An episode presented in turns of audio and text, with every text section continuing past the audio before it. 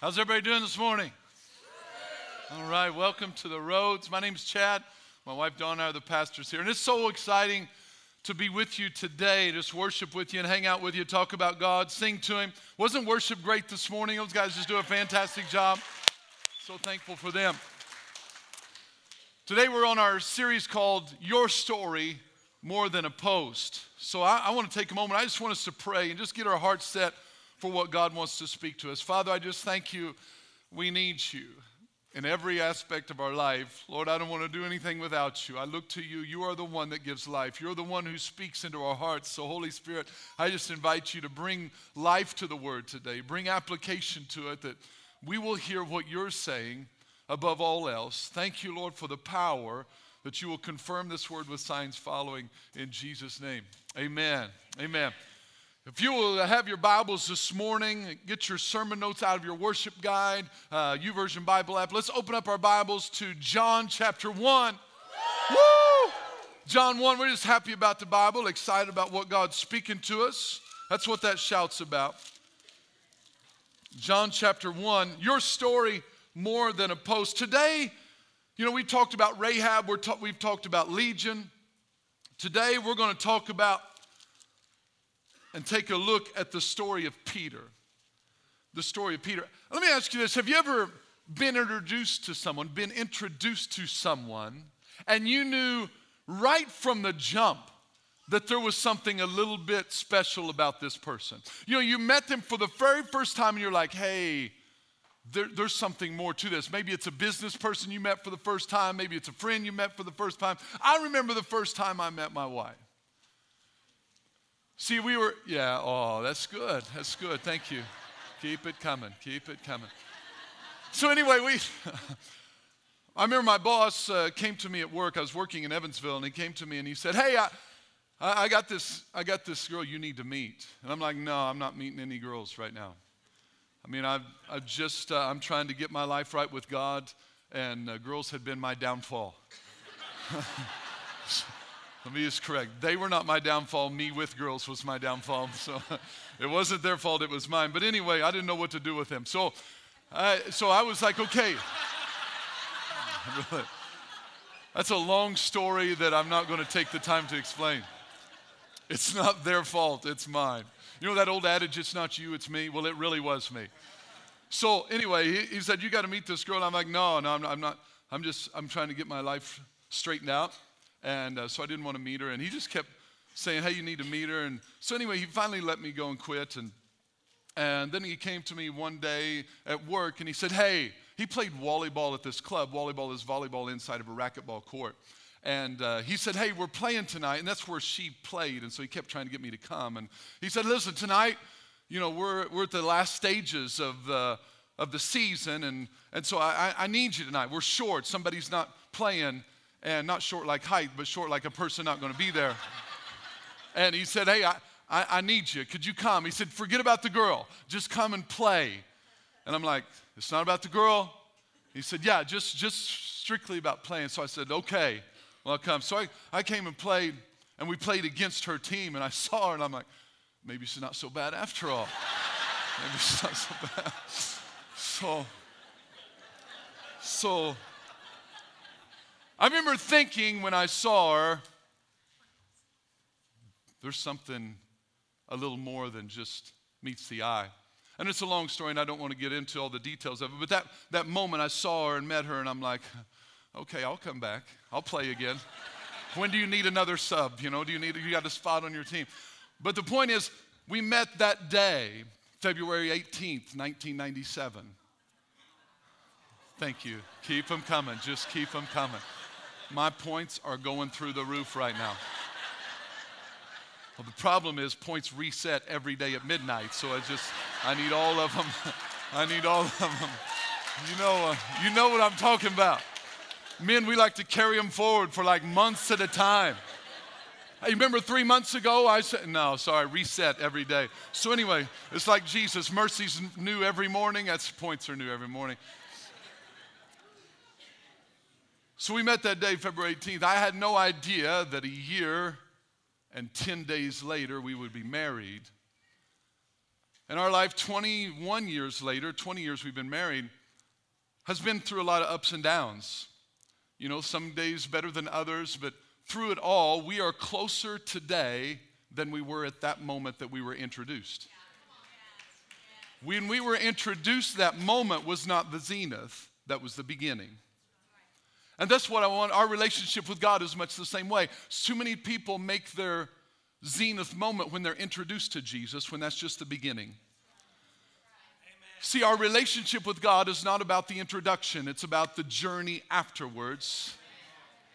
The introduction is awesome. I loved meeting her. That was great. But I had no idea what was going to play out at that moment. Neither do we when we start a relationship with God. And this is why we've got to get in tune with the relationship with Him. So, this is what our, our relationship is kind of similar to marriage. We're Christians, followers of Jesus, are called the bride of Christ. Jesus is called the bridegroom. So, we're married to Jesus. So, uh, those of you that have been married understand that marriage is a journey. So, three parts to your story that I'm going to give you today. I want you to remember these three parts. Your story with Jesus involves an introduction, it involves a journey, and involves an ending. So, we're going to look at that from Peter's standpoint and see how that relates to, to us. Let's go to John chapter 1. Looking in verse 35, and again the next day, John stood with two of his disciples and looking at Jesus as he walked, he said, Behold, the Lamb of God. This is John the Baptist, right? So, behold, the Lamb of God. Then two disciples, these are disciples of John's, heard him speak and they followed Jesus. Then Jesus turned and seeing them following, said to them, What do you seek? And they said to him, Rabbi, which is to say, when translated, teacher, where are you staying? He said to them, Come and see. They came and saw where he was staying and remained with him that day. Now it was about the 10th hour. One of the two who heard John speak and followed him was Andrew, Simon Peter's brother. He first found his own brother, Simon, and said to him, Notice it was first he found his brother. He went to him first. We have found the Messiah, which is translated the Christ. And he brought him to Jesus. Stop right there and underline that. He brought him to Jesus. When and how were you introduced to Jesus? Can you go back a moment? If you're born again, if you're not a follower of Jesus yet, today may be the day that you're introduced to him. But when were you introduced to Jesus? How were you introduced to Jesus? Sometimes when I'm inter- interacting with people and they tell me they're Christians, I like to ask them, well, tell me about your born again experience. Tell me about when you were saved. Because then uh, you want to know what their life was like. Sometimes, well, I don't know, I've just always gone to church. I, didn't ask when you started going to church. I said, tell me about when you got born again. Tell me about your relationship with Jesus, not relationship with a building. Tell me about your relationship with a man. He said that when he brought him to Jesus. Anybody thankful for someone who brought you to Jesus this morning? Maybe you can go to a specific person. Maybe you were raised in church your whole life. Well, you need to thank God that your parents brought you to Jesus when you came out of the womb. That's a great, great story. Some people think they've got to run off and rebel and do all this before they have a good testimony. If your parents brought you home from the hospital and brought you to church and you stayed in church and stayed in a relationship with Jesus your whole life, that's an incredible testimony. Don't be ashamed of what God's done in your life. But who brought you to Jesus? I just think we need to be thankful for that. Look what he says. He goes on, brought him to Jesus. Now, when Jesus looked at him, he said, You are Simon, the son of Jonah. You shall be called Cephas, which is translated a stone. Now he said, Your name is Simon. I like the, the word Simon there means to listen, to hear, one that obeys. The word, the word Cephas is the Aramaic word. So Peter is the Greek word. Uh, Cephas is the Aramaic word. And it just means a rock or stone. So this, notice the interaction. I like the interaction. Jesus sees Peter for the first time. And he, and he goes up and says, You are Simon, son of Jonah. You shall be called Cephas. I like seeing humor in the Bible. It's like someone coming up to me and say, Hi, you are Chad, son of David. You shall be called Reggie. it's like, it's like my, my name's Chad. I mean, I just imagine, you imagine the look on Simon's face when this guy meets him for the first time, says, Hi, you are Simon, son of Jonah. Check, you got that right. You shall be called Cephas. Excuse me? My name's Simon. You shall be called Cephas. Dude, my mom called me Simon. I'm Simon. You know, I don't know how that interaction went in his head, but here's what I like about it the word shall be called. I had to study this out a little bit. The word shall be called is the Greek word kaleo, which means it can mean to call out, like to say something, like you, it even means to preach or declare. But there's another layer of the definition that I thought was applicable to this. He said, You shall be called, shall be called. The word literally means an invitation to receive hospitality. It's an invitation. So when we look at it in this context, I believe Jesus says, You are Simon. Right now, this is who you are. This is what you're known as. This is how you know yourself.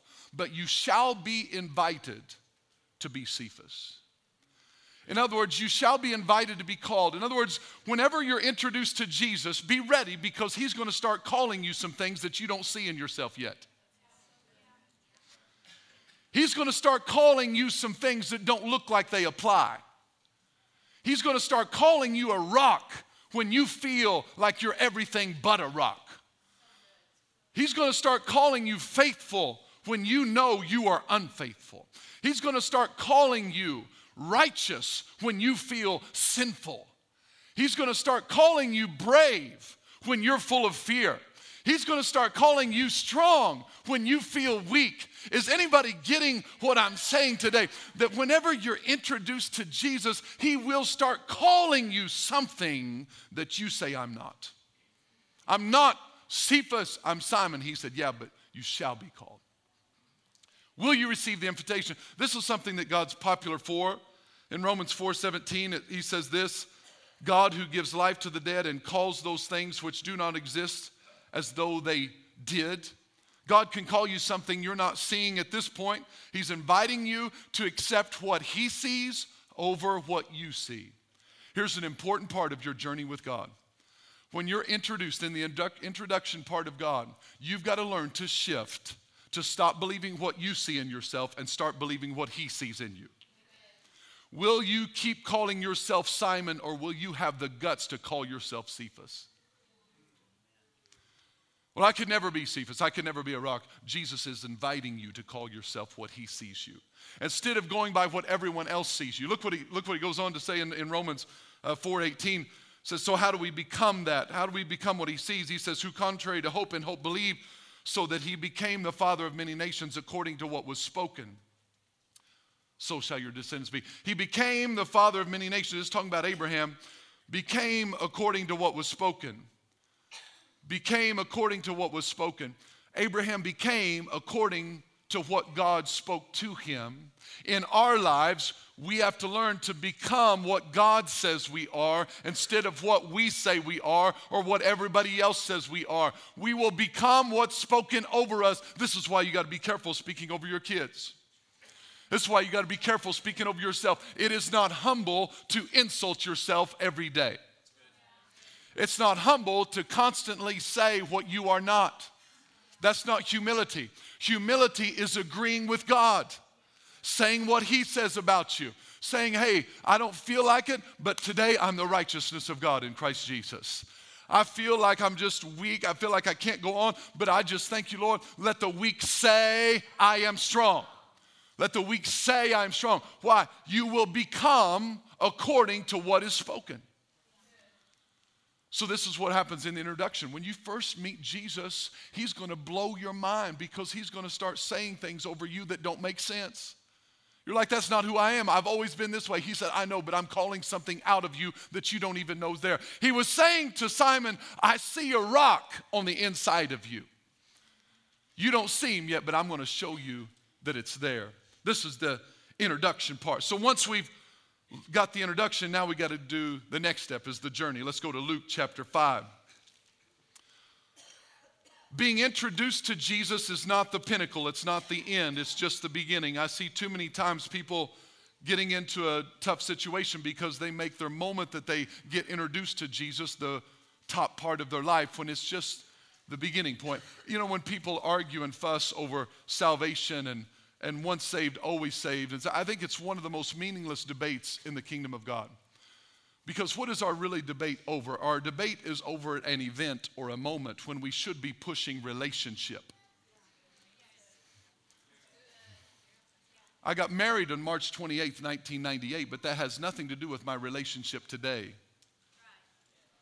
My relationship today has to do with what I do every day. So the journey, so that getting into a relationship with Jesus is about the moment that I start something, not I end something. So here's the journey. So now he, he got introduced to Jesus on that day, and Jesus tried to give him a name, a new name. Look at chapter 5, verse 1.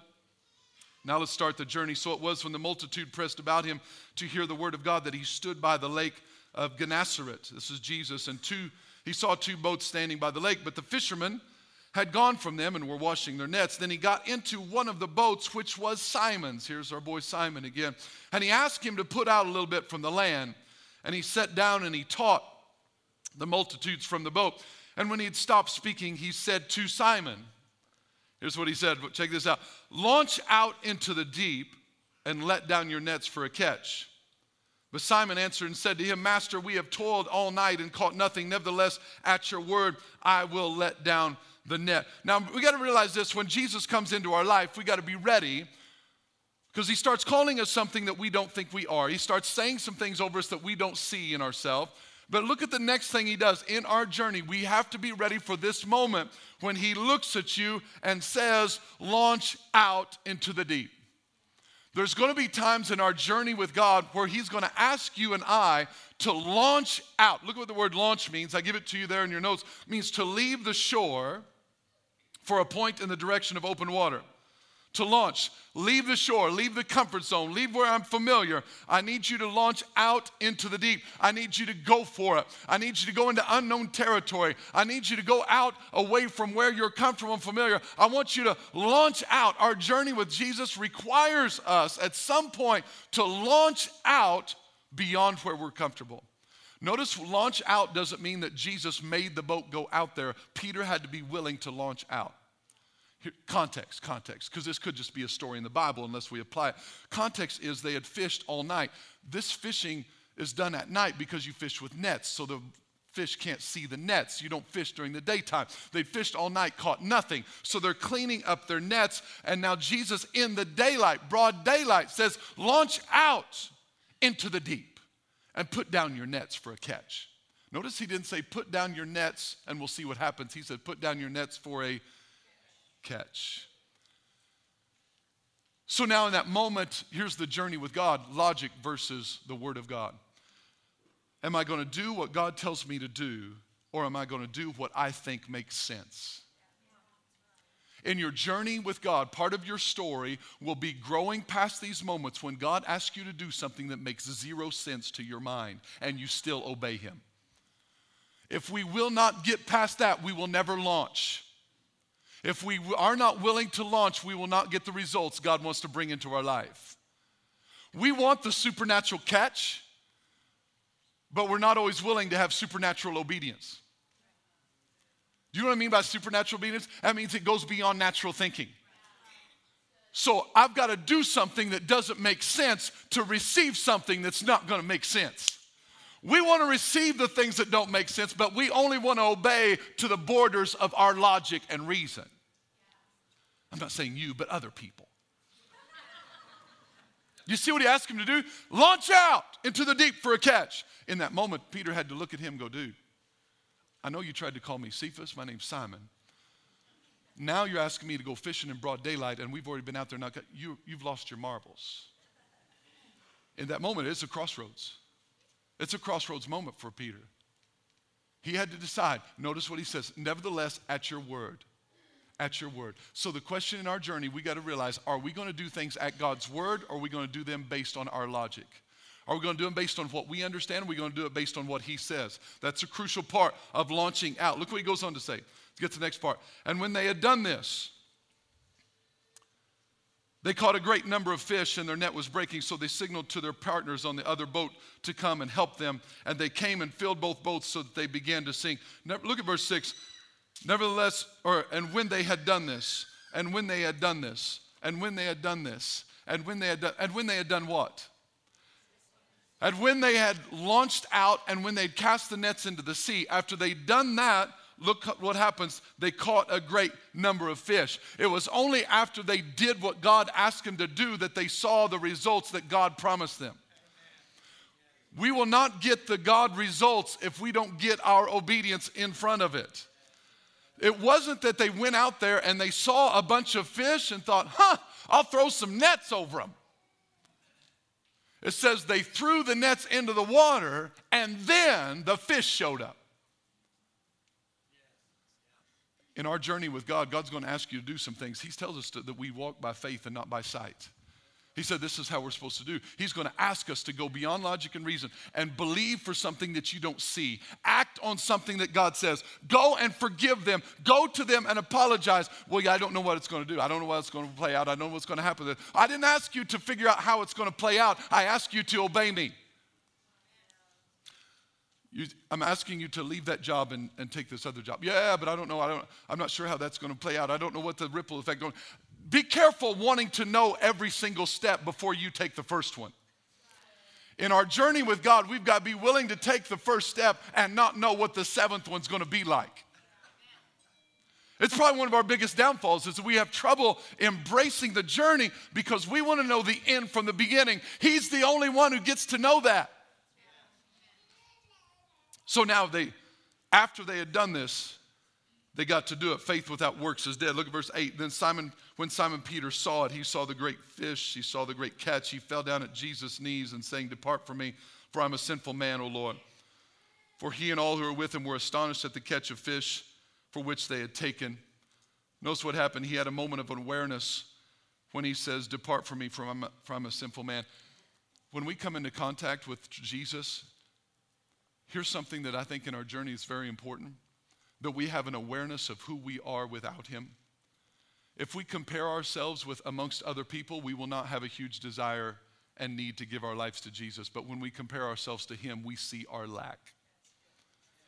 If we compare ourselves amongst our friends, we'll go, well, I'm not as bad as them. I don't do what they do. I, don't go out and party. I mean, I don't drink, so I mean, I don't. Or I'm, I'm not as good as those people. I'm a good husband. I, you know, I go to work and I, I don't cheat on my wife. I'm, I'm, a good wife. I, I do this, I that. As long as we compare ourselves with other people, we'll always look at ourselves a little higher than what we really are.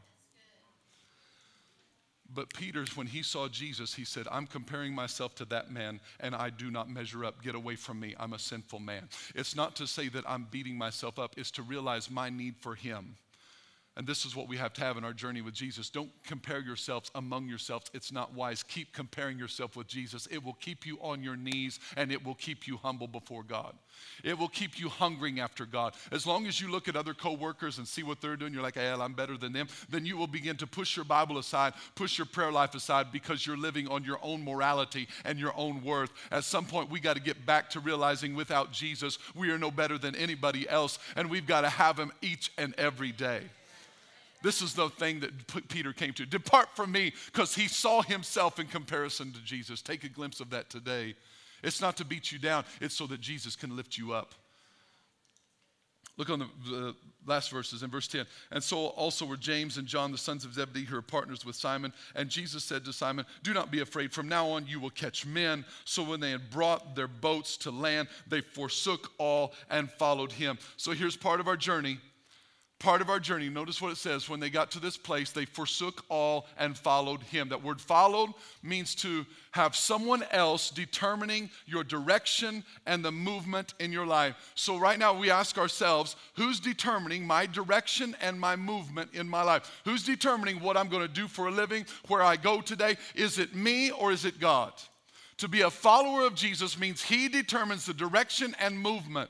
What decisions am I going to make? What relationships am I going to get into? Who's determining my direction? Is money determining my direction and my movement? Whoever will pay me the most, that's where I'm going to go. Don't let money be the one that determines it. Is this person, is this girl, is this guy, are they determining my direction? Are, are my kids determining my direction? Let God be the one who determines your direction and your movement. That's what it means to follow him. But look what happens with that, they forsook all and followed him. I think this way in my own life, we have trouble truly following if we're not willing to forsake some things. They forsook all and followed him. Too many times we try and follow, but we're not willing to forsake. In other words, not willing to leave some pe- things behind. The greatest challenge in your life, Christianity, I believe, is not the things that you don't have, it's the things that you're not willing to give up. I'll say it again. Your biggest hindrance in your Christianity is not the things that aren't available to you, the things that you do not have. The biggest issue or challenge in your Christianity is what you are not willing to walk away from to pursue everything He has for you. There's those things in your life that you say, ah, I'll forsake everything but that. I, I got to keep that. I mean, that's just my, that's my thing. That one thing. You say, well, I, you know, I got, I'll forsake all these other things. It's just this one thing I'm keeping for myself. It's just one little thing that I do. It's not, it's not hurting anybody. It's just my own little thing. That one thing you never know could be the thing that's keeping you from where God wants you to be in your life part of our journey, part of our journey. So now let's look at the, I'm gonna give you the ups and downs of, of Peter's journey. Peter's journey had some ups and downs. I told you in our marriage relationship, we've had ups and downs. We've had better days than others. We've had times where, where uh, you know, she wasn't always perfect. Those are rare moments, rare moments, but we've had a few. And Peter's walk with Jesus was filled with ups and downs. Let me, let me just give you a few. I'll give you th- three of them. The first one, Peter had VIP access. That's an up. You know what VIP access was? He was one of the internal three. You know, there are the 12 disciples, but you notice in the Bible that Peter, James, and John always got in on some inner circle things? He was like VIP access, Peter was. You know, he got to go into the house where the synagogue ruler's daughter was healed.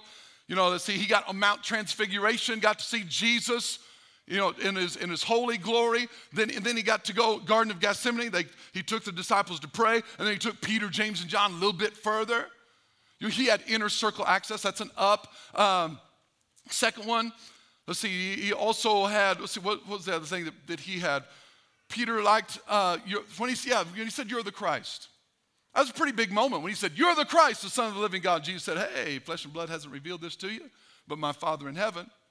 I say, You are Peter on this rock, I'll build my church. Yeah, Peter said, Yes, sir. Yeah, that's me. That's an up moment, right? That's an up moment. But I think his biggest up moment has to be when he walked on water. You ever been around those one upper people? You know, no matter what story you tell, they're always going to take it up a notch. Like you say, you know, I just had surgery and, and I got 15 stitches, you know, right in here. Oh, yeah? Let me just show you this right here. I got 35 right across the back of my. You know, or you tell them, you know, I hit I, uh, I did this good. I had, had this. He said, oh, yeah, yeah, that's great. That's great. You know, I remember one time when I had that, but now this is what I'm doing. It's like always taking up a notch. I can just imagine Peter at a table at a party and everybody's trying to tell their stories. He just laying back because he's got the ace in the hole. They're going around telling all their things they've done, things they've accomplished. He's like, yeah, that's good. That's good. Gets to him. Well, I've walked on water. I mean, you, how are you going to compete with that? That's his go to story every time. No matter what you say, water. Two people, me and Jesus. I mean, uh, so he said some great ups. You're going to have some ups in your journey with God. But Peter's also had some downs. Had some downs. Let's give me a couple of the downs. He uh, got referred to as Satan. That's not his brightest moment. As right after he said, You're the Christ, then Jesus looks at him and he's trying to rebuke Jesus for saying he's going to go to the cross. He looks at, at uh, Peter and says, Get behind me, Satan. Not one of those you want to write down in your journal. Today, Jesus called me Satan. As I know, it's not one of them not one of those days you're going to see on your Facebook timeline come up a year later, one year ago today. I want to see that. Second, second one, you know, he cut off a guy's ear. You, you know, in these moments, you see that. Have you ever had this in your life where you thought you were right on point with something and you ended up being on the wrong side of something? Have you ever thought you had the right perspective only to find out you had the wrong perspective? This is what Peter's life is like. You know, he's bam, bam, you know, you're not going to get crucified. Boom, get behind me Satan, ooh, man, I thought I was right and I ended up being wrong. Oh, you're going to take Jesus? Wham, cut off that ear. Let's go. What you got? Come at me. I'll cut you. I'm just imagining how it rolled out. And Jesus Instead of looking at him going, Yeah, that's my boy. Come on, Peter. Take. He picks up the ear, looks around and scolds Peter and heals the man's ear. And says, You're, you're not operating according to my heart. Allow this to happen. Have you ever messed up something that Jesus had to come along and fix? I don't know about you, but have you ever said or done something that it took Jesus to clean up your mess? I'm talking to myself. This is why we've got to realize that we're going to have some downs in our life. Let me, let me give you the biggest down. The biggest down, probably for Peter, was when he bailed on Jesus. Jesus predicted that you're going to deny me three times, and Peter said, Nah, not me. I mean, all these guys will probably do it, especially that one right over there. He looks a little shifty, but I'm telling you right now, I will not deny you. I'm your boy. I'm inner circle, VIP, access, me, James, and John. We're with you to the end. We'll ride to the end. He said, No, before the rooster crows, you're going to deny me three times. It's like, No, Jesus, I'd rather die with you. You know how about people are tough in a group setting? Looking around, yeah, we'll all die with you. Yeah, we'll do it. And then he actually does deny him. You know, maybe you know the story. And the Bible says that when the rooster crowed, that Peter remembered what Jesus said and he wept bitterly. What I want to ask you have you ever had one of those things that you did and you thought this was the end of your story? Because when that happened, Peter could have chucked it all. Judas did. Judas chucked it all and went and hung himself. I am convinced that the same voice was speaking into Peter's ear, telling him, You've ruined it now, go hang yourself. End it all. You've betrayed Jesus. You acted like you didn't even know him. You're cussing, swearing, calling things down. You don't even know him. Is that the end of your story? Is that going to be your end? How many of you, you're thinking of something that's happened in your life, your big bail, your big moment that you failed miserably? Maybe you're in the midst of a down right now. Maybe you're in the midst of a, a time where you're just totally uh, dropped the ball. And is that going to be the end of your story? I want to show you a story of someone here who went through ups and downs and we saw God turn some things around. Go ahead and cue the video and let them check this out. Hi, my name is Sydney Bigman, and this is my story.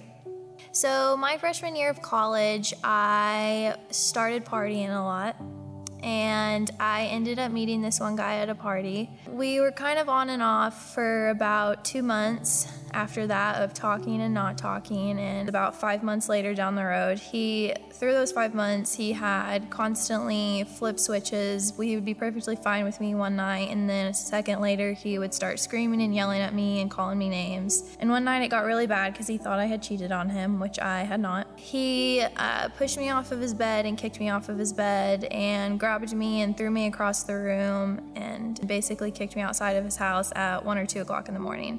Through this whole period of us dating prior before us breaking up, I lost my walk with God. I did not go to church. I was drinking way too much. I was not doing things that I should be doing at all. He kept trying to contact me, and I contacted him, and I ended up getting a screaming fight with my parents, um, and they took my phone away, so I wouldn't contact him. I had got my phone back a few weeks later and he had messaged me and he said he was coming to my house that night.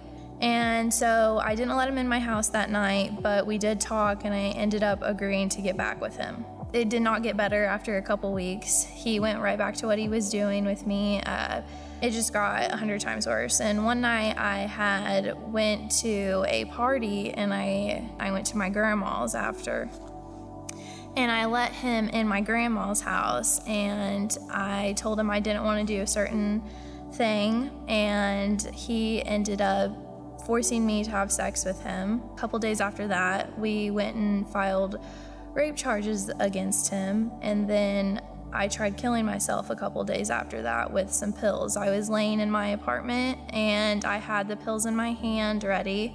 I ended up not doing it, obviously, but um, that was really difficult for me knowing that I was going through something so hard that was pushing me to want to kill myself. And I read plenty of books on domestic violence, one especially that really helped me. It was all these stories of women that have been through domestic violence and stuff like I had gone through, and it had scriptures in with it. And I think that's what really helped me was seeing that other women were going through it and how God could turn their life around even after they pushed all their family and friends away and had lost their job and just everything. It's not an easy road, but it's God can definitely get you out of anything and everything.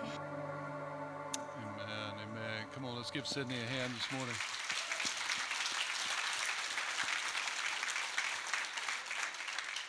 I don't know, we could probably all relate to Sydney's story.